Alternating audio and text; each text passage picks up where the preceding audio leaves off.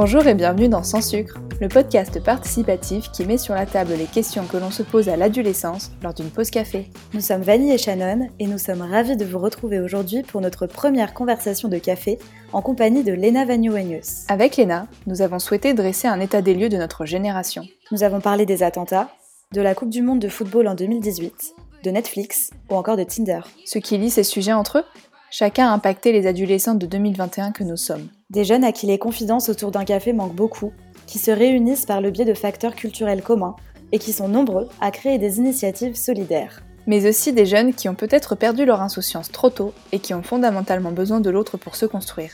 Bref, tout ça, c'est ce qui façonne notre génération engagée. Et un café et un thé pour mesdames. Ça sera avec ou sans sucre ? Sans sucre ! Salut Léna, comment tu vas ? Salut Shannon, salut Vanille, ça va très bien et vous ? Bah écoute, ça va, ça va, ça va super. Là, je vois que t'as apporté ton petit café comme nous, c'est cool et c'est quand même plus sympa de pouvoir prendre un petit café, un petit thé, parce que moi je ne bois pas de café pour le fun fact, malgré le distanciel. Et du coup, toi qui bois un café, tu bois avec ou sans sucre ? Toujours sans sucre. C'est cool. On est hyper contente d'être avec toi pour ce premier épisode de Sans Sucre. Donc déjà, merci beaucoup pour ta participation et ta venue. Et aujourd'hui, on a envie de faire un petit état des lieux de notre jeunesse. Et ce que nous, on considère comme les adolescents aujourd'hui, c'est tous ceux qui sont un peu beaucoup perdus, tous ceux qui savent vraiment où ils vont, mais ils ont tous un point commun, c'est qu'ils se posent des tonnes de questions. Et finalement, pour nous, les adolescents, c'est ceux qui ont déjà passé la phase de l'adolescence, mais ceux qui ne se considèrent pas non plus vraiment comme des adultes. Bon, au final, moi, par exemple, je me considère comme une adolescente. Je pense savoir à peu près où je vais, mais ça ne veut pas pour autant dire que je ne me pose pas 10 000 questions par jour. Et toi, Shannon ? Dans mon cas, je me considère aussi complètement comme une adolescente et moi, je suis plutôt de la team beaucoup perdue à me poser tout le temps 10 000 questions sur ce que je veux pour mon avenir. Donc ouais, je m'y retrouve aussi vachement bien. Et toi, Léna, on voulait te demander, est-ce que déjà tu te reconnais dans cette définition de l'adolescence et si oui, quel type d'adolescente es-tu ? Alors ouais, je me définis totalement comme adolescente. C'est vraiment un entre-deux puisque je me définis plus comme adolescente aujourd'hui, mais j'ai encore du mal à me définir, à m'assumer comme une adulte. Je vis encore chez mes parents, je suis encore en plein milieu de mes études. Et surtout, je suis en pleine période d'hésitation, de doute, et ça a été encore renforcé par la crise Covid. Je ne sais absolument pas ce que je ferai en septembre, je ne sais pas dans quelle ville je serai, dans quelle ville j'étudierai, dans quelle école je serai. Donc je me retrouve totalement dans le terme d'adolescence, et je suis plutôt dans une période de doute où je ne sais pas trop où je vais, ce que je vais faire. Ok, donc toi tu étudies les sciences politiques, c'est ça ? C'est ça, je suis étudiante en sciences politiques à Lille, j'ai 21 ans. À côté de ça, je suis la présidente du Média Passe Politique et je suis la co-auteure avec Grégoire Cascarra de Génération Engagée, à paraître chez VA Éditions. Aujourd'hui, nous, on souhaite surtout discuter de ton livre, Génération Engagée, que tu as co-écrit avec Grégoire. Et donc, pour faire cet état des lieux des jeunes, on aimerait connaître ta vision de la jeunesse. Et alors, est-ce que tu pourrais nous résumer en quelques mots ton essai ? Alors, avec Grégoire, on s'est lancé dans ce projet parce qu'on a voulu montrer une autre image de la génération Z, qui a été considérée comme égoïste, individuelle, accro aux écrans beaucoup trop longtemps.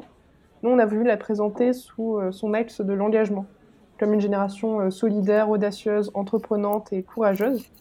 Notre livre, il est structuré en deux parties. Une première partie, où on dresse le portrait de notre génération à travers les grands événements qui l'ont fédérée et les tendances majeures qui la traversent.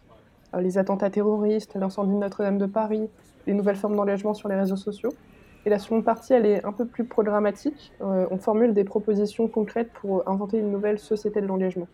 Mais c'est vraiment hyper intéressant. Et nous, d'ailleurs, quand on a vu le titre, donc Génération Engagée, bah, ça nous a tout de suite fait penser à France Télé, en fait, qui a réalisé un documentaire en 2016, donc le documentaire Génération Boîte, et en fait, qui en a découlé un questionnaire pour faire l'état des lieux des jeunes, à ce moment donné, en fait, qui était la période de 2016. Et à la fin de cette enquête, la plateforme a proposé aux jeunes de choisir un nouveau nom parce que c'est ceux qu'on appelle Génération Z, Génération Y, mais ça veut vraiment un peu trop rien dire. Et en fait, ce sont les terminologies sacrifiées, perdues, Internet, désenchantées, désabusées, ou encore connectées du changement et de transition qui étaient en tête. Et c'est assez marrant parce que c'est des termes qu'on retrouve beaucoup pendant cette période Covid. Et toi, avec ton essai que tu as coécrit avec Grégoire, vous avez décidé de parler de génération engagée. Donc, est-ce que tu peux nous en dire plus sur ce choix ? C'est exactement ça. En fait, avec Grégoire, en discutant, on s'est rendu compte, on a fait le constat que quand on parlait de notre génération, c'était tout de suite une génération qui ne fait rien, qui ne se mobilise pas, qui n'agit pas, qui reste toute la journée devant ses écrans. Et finalement, quand on prenait le terme d'engagé, c'était pour signifier un manque et une absence. Et nous, on a vraiment voulu contrecarrer ça et montrer une autre image, parce qu'avec Grégoire, on s'est rendu compte que non, notre génération, elle était fondamentalement engagée. Simplement, on s'engage différemment, on délaisse les structures traditionnelles, on va peut-être se tourner un peu plus vers les réseaux sociaux, on va participer à des marches de protestation. Là encore, pendant la crise, il y a énormément de jeunes qui ont organisé des maraudes pour les sans-abri, par exemple. Donc, nous, on était vraiment contre cette idée d'une jeunesse désengagée, une jeunesse individuelle, une jeunesse isolée. Et encore plus contre une jeunesse fracassée, abattue, comme on l'a si souvent entendu pendant la crise. On a voulu montrer une autre image un peu plus positive de notre génération, une génération qui a confiance en elle et en les autres. Ça tombe vachement bien parce que du coup, on a décidé de sonder un peu notre communauté sur Instagram, justement sur ces terminologies. Et en fait, on s'est rendu compte qu'ils étaient 40% à préférer emprunter le terme de génération engagée, contre 26% qui préféraient le terme de génération digitale et 20% qui se reconnaissaient plus dans le terme génération perdue. Donc ça confirme bien, je pense, le fait que vous êtes pas trop trompés sur la terminologie à emprunter et qu'il y a quand même une tendance globale à se considérer comme une génération qui s'engage. Ouais, non, je suis d'accord avec toi, c'est plutôt les autres qui nous imposent cette étiquette de génération sacrifiée, génération abattue. Mais quand je parle avec des jeunes sur les réseaux sociaux ou même dans la rue, on rejette cette étiquette de génération sacrifiée et non, on est plutôt une génération engagée, une génération qui croit en l'avenir et une génération surtout qui n'abandonne pas. Donc je pense qu'on refuse cette étiquette et qu'on va aller chercher autre chose. Bah écoute, c'est hyper inspirant tout ce que tu nous dis là. Et moi, j'aimerais qu'on revienne un petit peu sur le terme génération à proprement parler. Donc comme le disait Shannon, on parle souvent de génération Y, Z, les millennials. Bref, personnellement, moi, je suis un peu perdue avec toutes ces terminologies-là. Et c'est vrai qu'il y a une sorte de débat académique en rapport avec cette notion de génération parce qu'on considère que c'est une forme d'analogie finalement de parler de génération pour une jeunesse de façon globale. Moi je pense qu'il est important de rappeler qu'on peut pas, quand on va parler des tendances que tu as abordées dans ton livre, on peut peut-être pas forcément dire qu'on a voulu représenter toutes les classes sociales, toutes les origines, tous les genres. Il y a peut-être des personnes qui vont pas se reconnaître dans ces tendances-là, et c'est OK. Mais ici, nous, ce qu'on essaye de faire, c'est de parler d'éléments culturels qui nous sont communs et comment ils nous ont impactés. Et donc, voilà, moi, je voulais savoir aussi quelles étaient les variables que toi et Grégoire, vous aviez utilisées pour votre essai. Finalement, c'est qui cette génération engagée ? Je suis d'accord avec toi sur le problème du terme génération. En soi, ça veut vraiment tout et rien dire. Avec Grégoire, après la sortie du roman, on a pu parler à des gens qui avaient 45 ans et qui se retrouvaient totalement dans ce qu'on avait écrit. Et pareil, des gens de 18-25 ans qui se retrouvaient mais absolument pas dans ce qu'on avait écrit. Donc le terme génération, ça ne veut pas forcément dire les 17-24 ans, la génération Z. C'est plutôt un état d'esprit, le fait d'avoir accès par exemple à nos téléphones, à tous ces changements que ça a entraîné, le numérique, etc.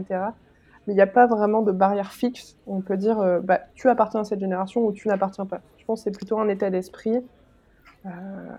On associe aussi le terme de génération Covid-19, génération confinement. Ça aussi, ça veut vraiment tout et rien dire. On a tous été impactés par le Covid, tous été impactés par le confinement, certains plus que d'autres. Mais vraiment, ça veut tout et rien dire. Donc avec Grégoire, on a utilisé ce terme plutôt pour parler d'un état d'esprit, le fait d'être soumis à tous les changements qu'on peut subir nous-mêmes, en étant adolescent par exemple, le numérique, la culture, etc. Et d'ailleurs, il y a un truc un peu qui nous a marqué en fait, quand on a commencé à lire votre essai, c'est que vous dressez donc le portrait de cette nouvelle génération à travers, comme tu l'as dit, les grands événements qui la fédèrent et toutes les tendances majeures qui la traversent. Et vous commencez en parlant de génération du vide. Et ça nous a vachement marqué parce que c'est une expression forte qui n'est vraiment pas dénuée de sens. Alors pourquoi génération du vide ? Qu'est-ce qu'il y a derrière ça ? Et quelles sont les idées préconçues un peu qui martèlent cette génération ? Alors notre génération, c'est vraiment celle qui est soumise à toutes les idées préconçues Mais vraiment, c'est juste affolant quand on parle à quelqu'un. Il y a énormément de préjugés sur notre génération. Individuelle, égoïste, paresseuse, centrée sur elle-même, brisée ou fracassée pendant la crise. Mais pas du tout. Pendant la crise, les initiatives se sont démultipliées. Je vais en citer deux, les collectes et les distributions alimentaires, par les jeunes et pour les jeunes qui se sont organisées dans toute la France, ou encore Élèves solidaires qui a été créé par Jules, où les lycéens et les étudiants peuvent s'entraider contre le décrochage scolaire et étudiant. Et finalement, c'est deux projets qui émanent de la nouvelle génération, mais qui démontrent tout son engagement. Donc oui, génération du vide, c'est surtout génération soumise à tous ces préjugés, à toutes ces idées reçues. Et on a voulu aller contre ça et nous faire porte-parole d'une jeunesse qui en a marre de ses idées préconçues et qui veut faire entendre sa voix. Qui de mieux que la jeunesse pour parler de la jeunesse ? Mais je pense qu'on est complètement en phase avec ça dans Sans Sucre. C'est l'une des raisons pour lesquelles on a voulu créer ce podcast, comme tu le sais. Donc c'est vraiment chouette qu'on soit d'accord là-dessus. Tout à l'heure, je parlais d'éléments culturels. Justement, c'est au travers de plusieurs événements que vous avez voulu qualifier notre génération, ce que je trouve d'ailleurs super dans votre essai.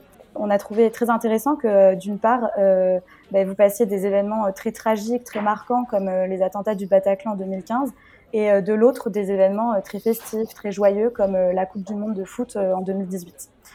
Et au final, on s'est demandé pourquoi avoir choisi de dresser ce portrait à travers ces événements en particulier, et pas d'autres.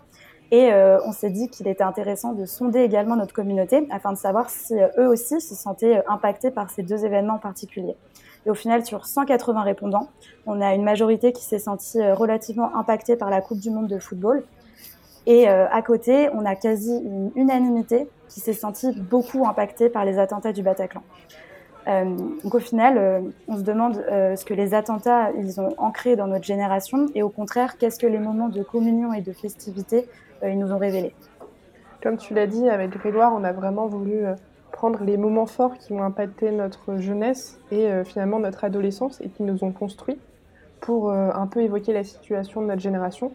Donc comme tu l'as dit, génération Bataclan, ça fait directement écho aux attentats.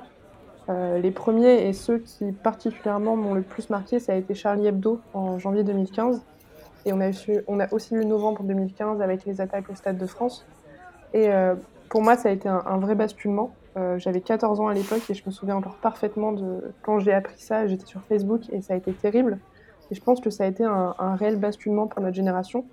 La France, le monde entier et surtout notre génération s'est mobilisée. Je me souviens du hashtag « Je suis Charlie » qui était sur tous les réseaux sociaux. Et finalement, la jeunesse qui avait 14, 15, 16 ans a pris conscience de cet enjeu et du fait qu'il y avait eu un réel basculement. C'était ni les premiers attentats et ce sera malheureusement pas les derniers. On a été génération Charlie, on a été génération Bataclan, on a été génération Nice. Et je me souviens particulièrement d'une phrase de François Hollande qu'il a dit après les attentats. Destiné à la jeunesse, il a dit « Malgré les larmes, cette génération est aujourd'hui devenue le visage de la France ». Et je trouvais que c'était vraiment une citation pleine de sens, pleine de courage, pleine d'espoir. Je pense que notre génération, à ce moment-là, ça a été un réel tournant. Un tournant négatif, comme tu l'as dit, ça a été l'horreur, l'effroi. Mais on s'est mobilisés, on a répondu présent et surtout on a été solidaires. Et sur un côté un peu plus joyeux, on a Génération 2 étoiles juste après qui fait directement référence à la victoire de la France à la Coupe du Monde de 2018, 4-2 contre la Croatie.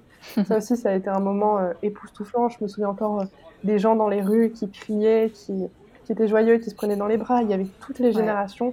On avait les drapeaux français sur les épaules, on chantait la Marseillaise. Et je pense que ça a également été un moment fort parce qu'on n'avait pas connu la victoire de 98. On l'avait seulement vécu à travers nos parents qui nous racontaient les petites anecdotes.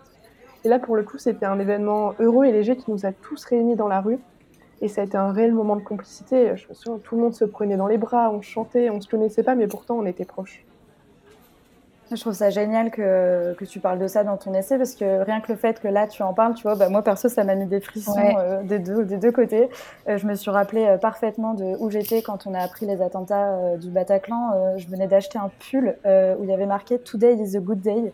Je me suis sentie un petit peu mal d'acheter ce pull ce jour-là, c'est vraiment mal tombé. Et ouais, c'était, moi perso ça m'a vraiment trop marqué. Et à l'inverse, la Coupe du Monde, c'était vraiment tellement joyeux et c'était fou. Surtout, les barrières entre les gens n'étaient pas du tout respectées à l'époque, évidemment, et ça nous manque un peu d'ailleurs. J'aimerais bien revenir à ce moment-là. Ouais, Et puis, en plus, moi, je trouve qu'il y a un truc important à dire, c'est que, avec je parle des festivités plutôt, donc tout ce qui était plutôt joyeux, mais la Coupe du Monde, pour le coup, ça a touché tout le monde, même ceux qui n'aimaient pas le foot. Moi, personnellement, je suis pas du tout une grande fan de foot. Pourtant, j'ai suivi une bonne partie des matchs de la Coupe du Monde, parce qu'en fait, ça a tellement fédéré les gens, et il y avait tellement un espèce d'engouement derrière les Bleus. Enfin, pareil, moi, la finale, mais je m'en rappelle, mais j'en ai les larmes aux yeux, parce que je trouve que c'est d'autant plus frustrant un peu de s'en rappeler maintenant, alors qu'aujourd'hui c'est quelque chose qu'on pourrait plus du tout faire, de se prendre dans les bras comme ça, avec autant de joie et de bonheur ressenti en nous, et je trouve que ça montre vraiment aussi à quel point le sport, et donc aussi tout ce qui est la culture, et que, qu'il y a vraiment une culture française, et juste en fait on s'est sentis tous unis par notre nationalité, et j'ai trouvé ça super fort, parce qu'on avait un peu l'impression qu'en une journée, justement, tout le négatif n'existait plus, comme s'il y avait plus de guerre, il y avait plus d'attentats, comme s'il y avait plus de choses négatives autour de nous, et qu'il y avait juste en fait le bonheur de faire partie de la même nation, d'avoir la même nationalité, et juste d'être heureux d'être français ce jour-là. Et je trouve que même quand on n'aime pas le football, c'est vrai que c'est quand même un truc qui a marqué notre génération. On en parlera, je pense, dans des années encore, et nous aussi on racontera à nos enfants ce que c'était que la Coupe du Monde 2018, quoi. Ouais, c'est exactement ça. Je pense que ça allait encore plus loin qu'une simple finale de Coupe du Monde. On avait un besoin de se réunir et de fêter ça tous ensemble. Et d'ailleurs, il y a peu de sports qui fédèrent autant que le football. Là, on a eu la Coupe des Nations de rugby. On a quand même été en finale et on n'a pas retrouvé cette ambiance. Bon, après, c'était le Covid. Mais le football, c'était vraiment particulier.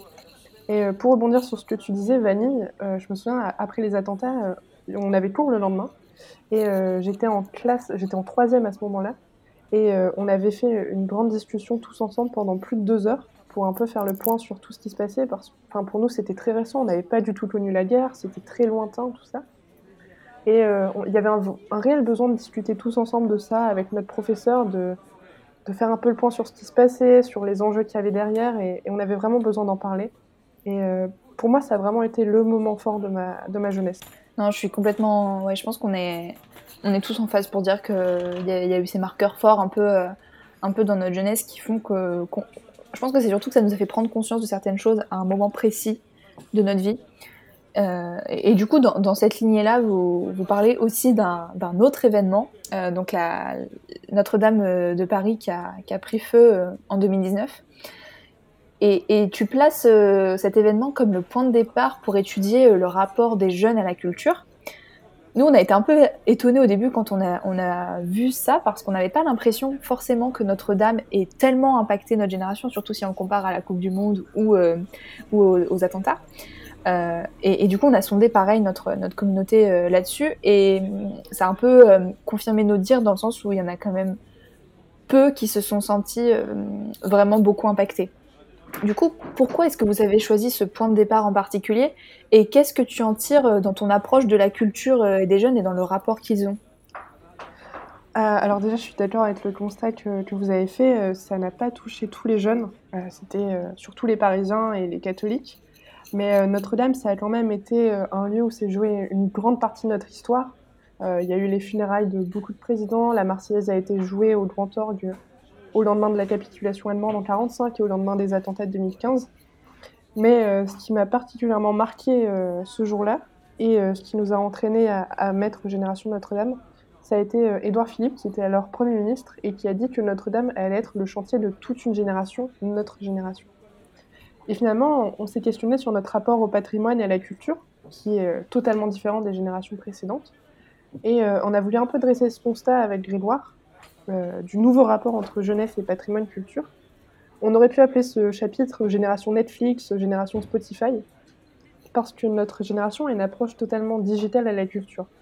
On peut accéder à n'importe quelle série, à n'importe quel film, à n'importe où et à n'importe quel moment. C'est pareil pour les livres avec les e-books, ou la musique avec Spotify et Deezer, pareil pour l'information avec le YouTube du Vaudécrypt ou les live Twitch de Samuel Etienne. Je pense que l'arrivée de tout ça, ça a un peu été similaire à l'arrivée d'Uber avec les taxis, ou l'arrivée d'Airbnb avec les hôtels. Et finalement, il a fallu une réelle adaptation pour la culture. Arte, par exemple, c'est vraiment beaucoup numérisé, et ils ont fait un énorme pas en avant.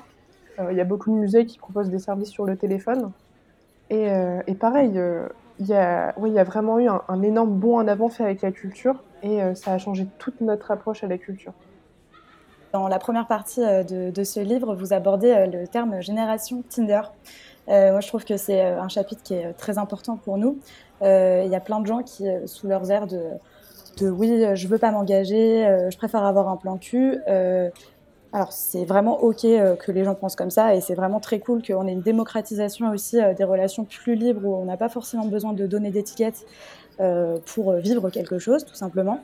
Mais je pense que fondamentalement, notre rapport à l'engagement en tant que jeune nous travaille beaucoup, que ce soit avec nos amis ou dans les relations amoureuses et que même si on se donne des airs de « on n'en a rien à faire », en réalité, même avec le Covid, on a quand même besoin...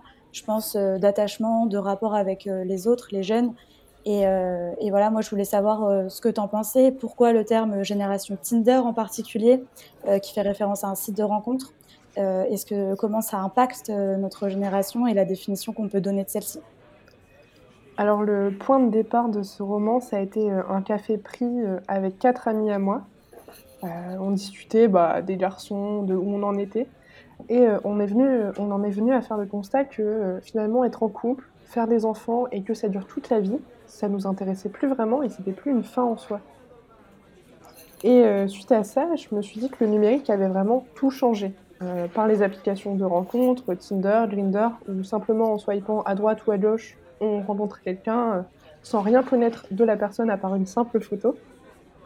Et ça, plus toute la pression mise par la famille. Alors vous, je ne sais pas si c'est comme ça, mais moi, à chaque Noël, j'ai le droit à « Alors les amours » qui me déstabilisent, mais en tout point.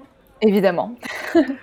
Donc ça, ça fait que, comme tu as dit, notre génération, elle a un mot d'ordre, c'est ne pas se prendre la tête sur ces questions. On a totalement différencié les relations amoureuses et les relations sexuelles. C'est plus un tabou pour personne. Et ça, c'est un énorme pas en avant. Donc oui, le numérique a tout changé. Je pense que...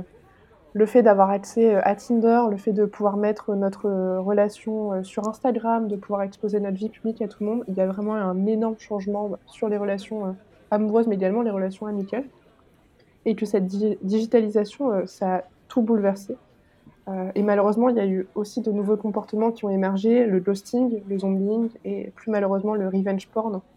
Donc il y a son lot de positifs, mais également son lot de négatifs. Mais en tout cas, tout a été changé. Est-ce que tu pourrais nous donner les définitions des termes que tu as employés, ghosting, revenge porn et zombieing, pour ceux qui ne connaîtraient peut-être pas? Alors le ghosting, c'est quand on parle avec quelqu'un et que du jour au lendemain, on ne donne plus aucune nouvelle, on disparaît, sans prévenir, sans donner de raison, tout simplement on disparaît, on ne donne plus de nouvelles. Le zombieing, c'est le fait de revenir quelques mois plus tard comme si de rien n'était, salut ça va. Et le revenge porn, c'est le fait de par exemple, publier des nudes sur les réseaux avec une volonté de vengeance. Donc, ce qui est puni par la loi, mais ce qui, malheureusement, est fait de plus en plus souvent. Et il y a encore énormément de termes. Le benching, c'est le fait d'avoir un banc des remplaçants avec plusieurs personnes sous le coude au cas où. Quand j'ai écrit ce chapitre, je me suis renseignée sur tous ces nouveaux comportements et je me suis dit, il y en a quand même beaucoup. Et d'ailleurs, je voulais rebondir sur ce que tu as dit. Tout est parti d'un café, donc c'est très drôle parce que finalement, on se retrouve vachement sur cette notion de café. Et nous, quand on a lancé le compte Instagram de Sans Sucre, on a commencé par un sondage et dans ces questions-là, on demandait aux gens quelles étaient les conversations qui leur manquaient le plus quand ils étaient au café avec leurs amis. Et ce qui est majoritairement ressorti, c'est les conversations de cœur. Donc, pour dire à quel point, je pense que les relations amoureuses et amicales, c'est un vrai sujet chez nous, les jeunes. Mais je pense que notre génération, elle se définit vraiment par le rapport à l'autre, qu'il soit amoureux ou amical. Mais on a un réel besoin de discuter avec des amis. Et depuis le début de la crise, je prends mon exemple, mais je pense que c'est un peu pareil pour tout le monde, mais c'est vraiment compliqué de plus voir mes amis autant qu'avant. J'avais l'habitude de les voir 3-4 fois par semaine, d'aller boire un verre de vin ou un café après les études. Et là, finalement, on se retrouve en apéro-visio, et c'est pas du tout pareil. Et j'ai tellement hâte de reprendre un café avec mes amis, et finalement de débriefer sur tout ce qu'on a raté pendant cette période. C'est clair, et je pense que c'est pour ça qu'il y en a certains qui se reconnaissent derrière le terme « génération sacrifiée ». Moi, je pense que que c'est un peu que les gens qui définissent notre génération par ce terme, les gens, je veux dire, les adolescents, ceux de notre âge, qui se reconnaissent dans cette identification-là, je pense que ce sont vraiment ceux qui se sentent en fait profondément seuls avec à cause de la crise en fait, qui se rendent compte que mon Dieu, mais qu'est-ce qu'on a besoin de se voir, et que c'est on dit à 20 ans tu vis les meilleures années de ta vie. Donc là, c'est vrai qu'on a un peu l'impression de nous enlever ces années où on est censé passer tout notre temps avec nos amis, avec la personne avec qui on partage une relation, qu'elle soit amoureuse, amicale ou sexuelle. Et je pense que c'est pour ça que... Enfin, je pense que c'est fondamentalement vrai quand tu dis que notre génération elle se définit par son rapport à l'autre. Et je pense que c'est en ça qu'on se sent autant sacrifié. Il y a tout l'aspect aussi scolaire, travail, etc. Mais je pense qu'il y a fondamentalement, surtout... un sacrifice fait en termes de relation avec l'autre. Je suis d'accord avec ce que tu dis, et justement, en soi, génération engagée, ça ne s'oppose pas de front avec la génération sacrifiée. Moi, je vous avoue, quand je suis 8 heures devant mon ordi par jour pour suivre mes cours, quand je vois juste mes amis à travers Zoom ou Teams, quand encore après, je suis sur Netflix, encore une fois devant mon écran, quand je ne peux plus sortir, là, je comprends la génération sacrifiée, son terme et son utilisation. Et en soi, génération engagée, ça ne s'oppose pas. On ne dit pas non, on n'est pas du tout sacrifié. Au contraire, c'est dramatique. Enfin, je prends encore mon exemple, mais moi j'ai 21 ans, j'ai fêté mes 20 ans et mes 21 ans en confinement. Et depuis que je suis toute petite, on m'a dit ah, mais tu verras les études supérieures, tu feras des soirées, tu voyageras, ce sera les meilleures années de ta vie. Et finalement, aux meilleures années de ma vie, ça s'est substitué à être devant mon écran toute la journée, à suivre des cours. De 2 heures où je lâche au bout de 15 minutes parce que je suis incapable de suivre un cours en visio. Donc j'espère qu'on pourra retrouver nos plus belles années de notre vie assez rapidement et rattraper le temps perdu. Je voulais rebondir aussi sur le fait que les sites de rencontres, donc comme on parlait tout à l'heure, comme voilà, il y en a plein, hein, Tinder, Bumble, Fruits, Grindr, bref, il y en a plein. Il y a eu une explosion de l'utilisation de ces sites de rencontres pendant les confinements, donc pendant toute la période Covid. Et vous, dans votre chapitre sur la génération Tinder, vous avez interviewé Fabienne Kraemer. Donc elle est psychanalyste et auteure de Solo no solo. Quel avenir pour l'amour ? Et il y a une citation qui en ressort que j'ai trouvée super intéressante, où elle dit que ces sites de rencontres sont des accélérateurs de rencontres, mais aussi de ruptures. Et voilà, je voulais avoir ton avis sur cette citation que je trouve assez pertinente. Oui, alors déjà, ça a été top de pouvoir faire intervenir Fabienne dans ce chapitre parce qu'elle est hyper intéressante et elle est vraiment, c'est vraiment son domaine de travail. C'était super intéressant d'échanger avec elle autour de ça. Et ouais, également, cette citation m'a vraiment sauté aux yeux. Et finalement, j'ai un peu testé le temps d'écrire le bouquin, ces applications, et je me suis dit, mais comment est-ce qu'on peut rencontrer quelqu'un juste en swipant à droite, à gauche Et en discutant avec elle, je me suis rendu compte que même si on est en couple, il y a toujours cette tentation de vouloir avoir mieux. Et surtout de savoir que c'est disponible juste à portée de main. On va sur une appli et on trouve quelqu'un qui est peut-être un peu plus beau, un peu plus sympa. Et je pense que toutes ces applications, Tinder, Bumble, Fruits, ça s'oppose à un engagement à long terme. Parce qu'il faut sauter le pas, il faut se dire, bon, on se met avec ce garçon ou cette fille et on va plus voir ailleurs. Sauf que quand on a cette application disponible sur son téléphone, c'est quand même plus compliqué. Donc ouais, comme Fabienne a dit, ça dénature vraiment tout. Et c'est un nouveau rapport totalement inédit. Et finalement, tu vois, je trouve ça marrant parce que tu parles d'engagement et du fait que notre génération, elle a peut-être pas envie d'aller s'engager sur les relations amoureuses. Mais pourtant, on parle de génération engagée avec tous les autres sujets dont on a parlé avant. Donc, j'avoue que là, génération engagée, ça... C'est un peu un paradoxe sur ce chapitre. Ce serait plutôt génération qui a peur de s'engager sur ce chapitre. Exactement, je suis bien d'accord. On va finir avec la question de la fin, la question signature du podcast. Alors, Léna, quel est ton petit grain de sucre au quotidien ? En fait, finalement, quelle est la chose qui fait la différence chez toi ? Qu'est-ce qui fait que tu es heureuse, qui t'anime ? Qu'est-ce qui fait que tu es qui tu es aujourd'hui ? Ça peut être une façon de penser, un film, un livre, un événement marquant. Enfin bref, tout ce que tu veux.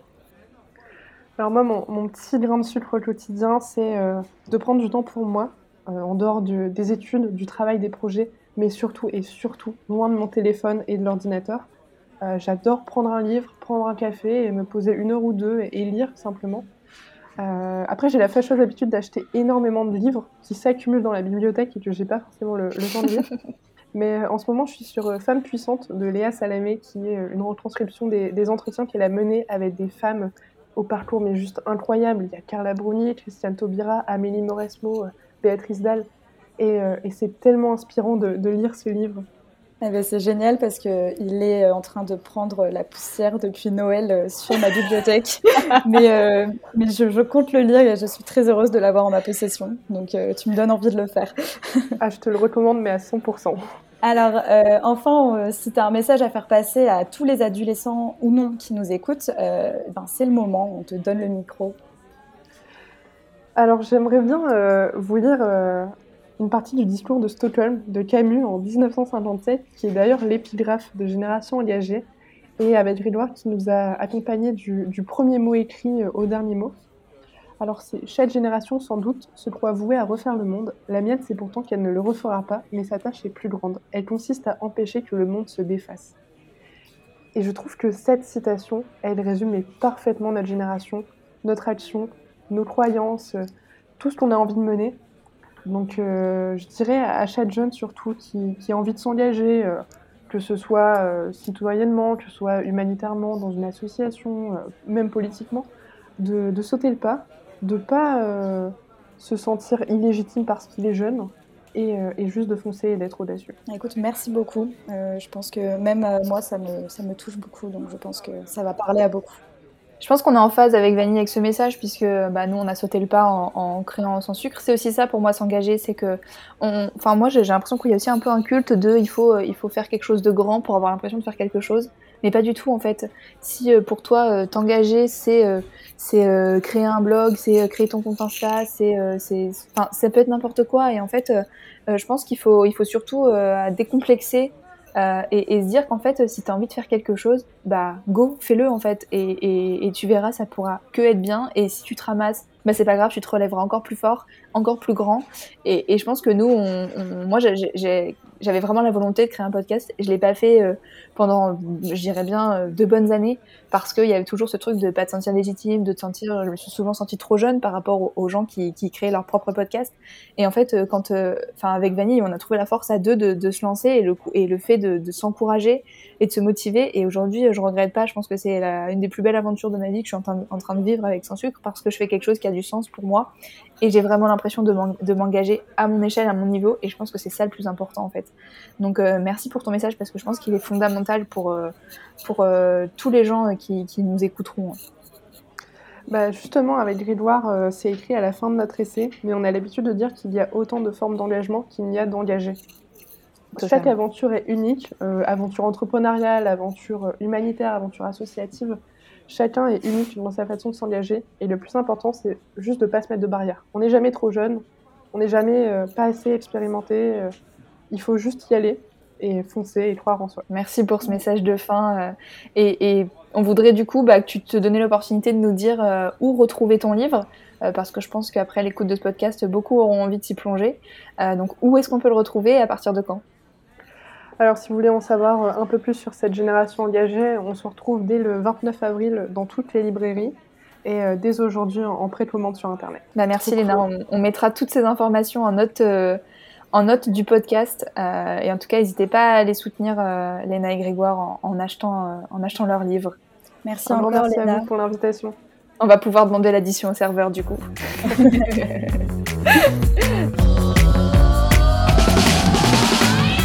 Si cet épisode vous a inspiré, n'hésitez pas à nous écrire un commentaire, à nous laisser 5 étoiles sur Apple Podcast et à vous abonner pour ne manquer aucune de nos discussions à venir. Vous pouvez également nous rejoindre sur Instagram @sanssucrepodcast pour participer à la construction des épisodes.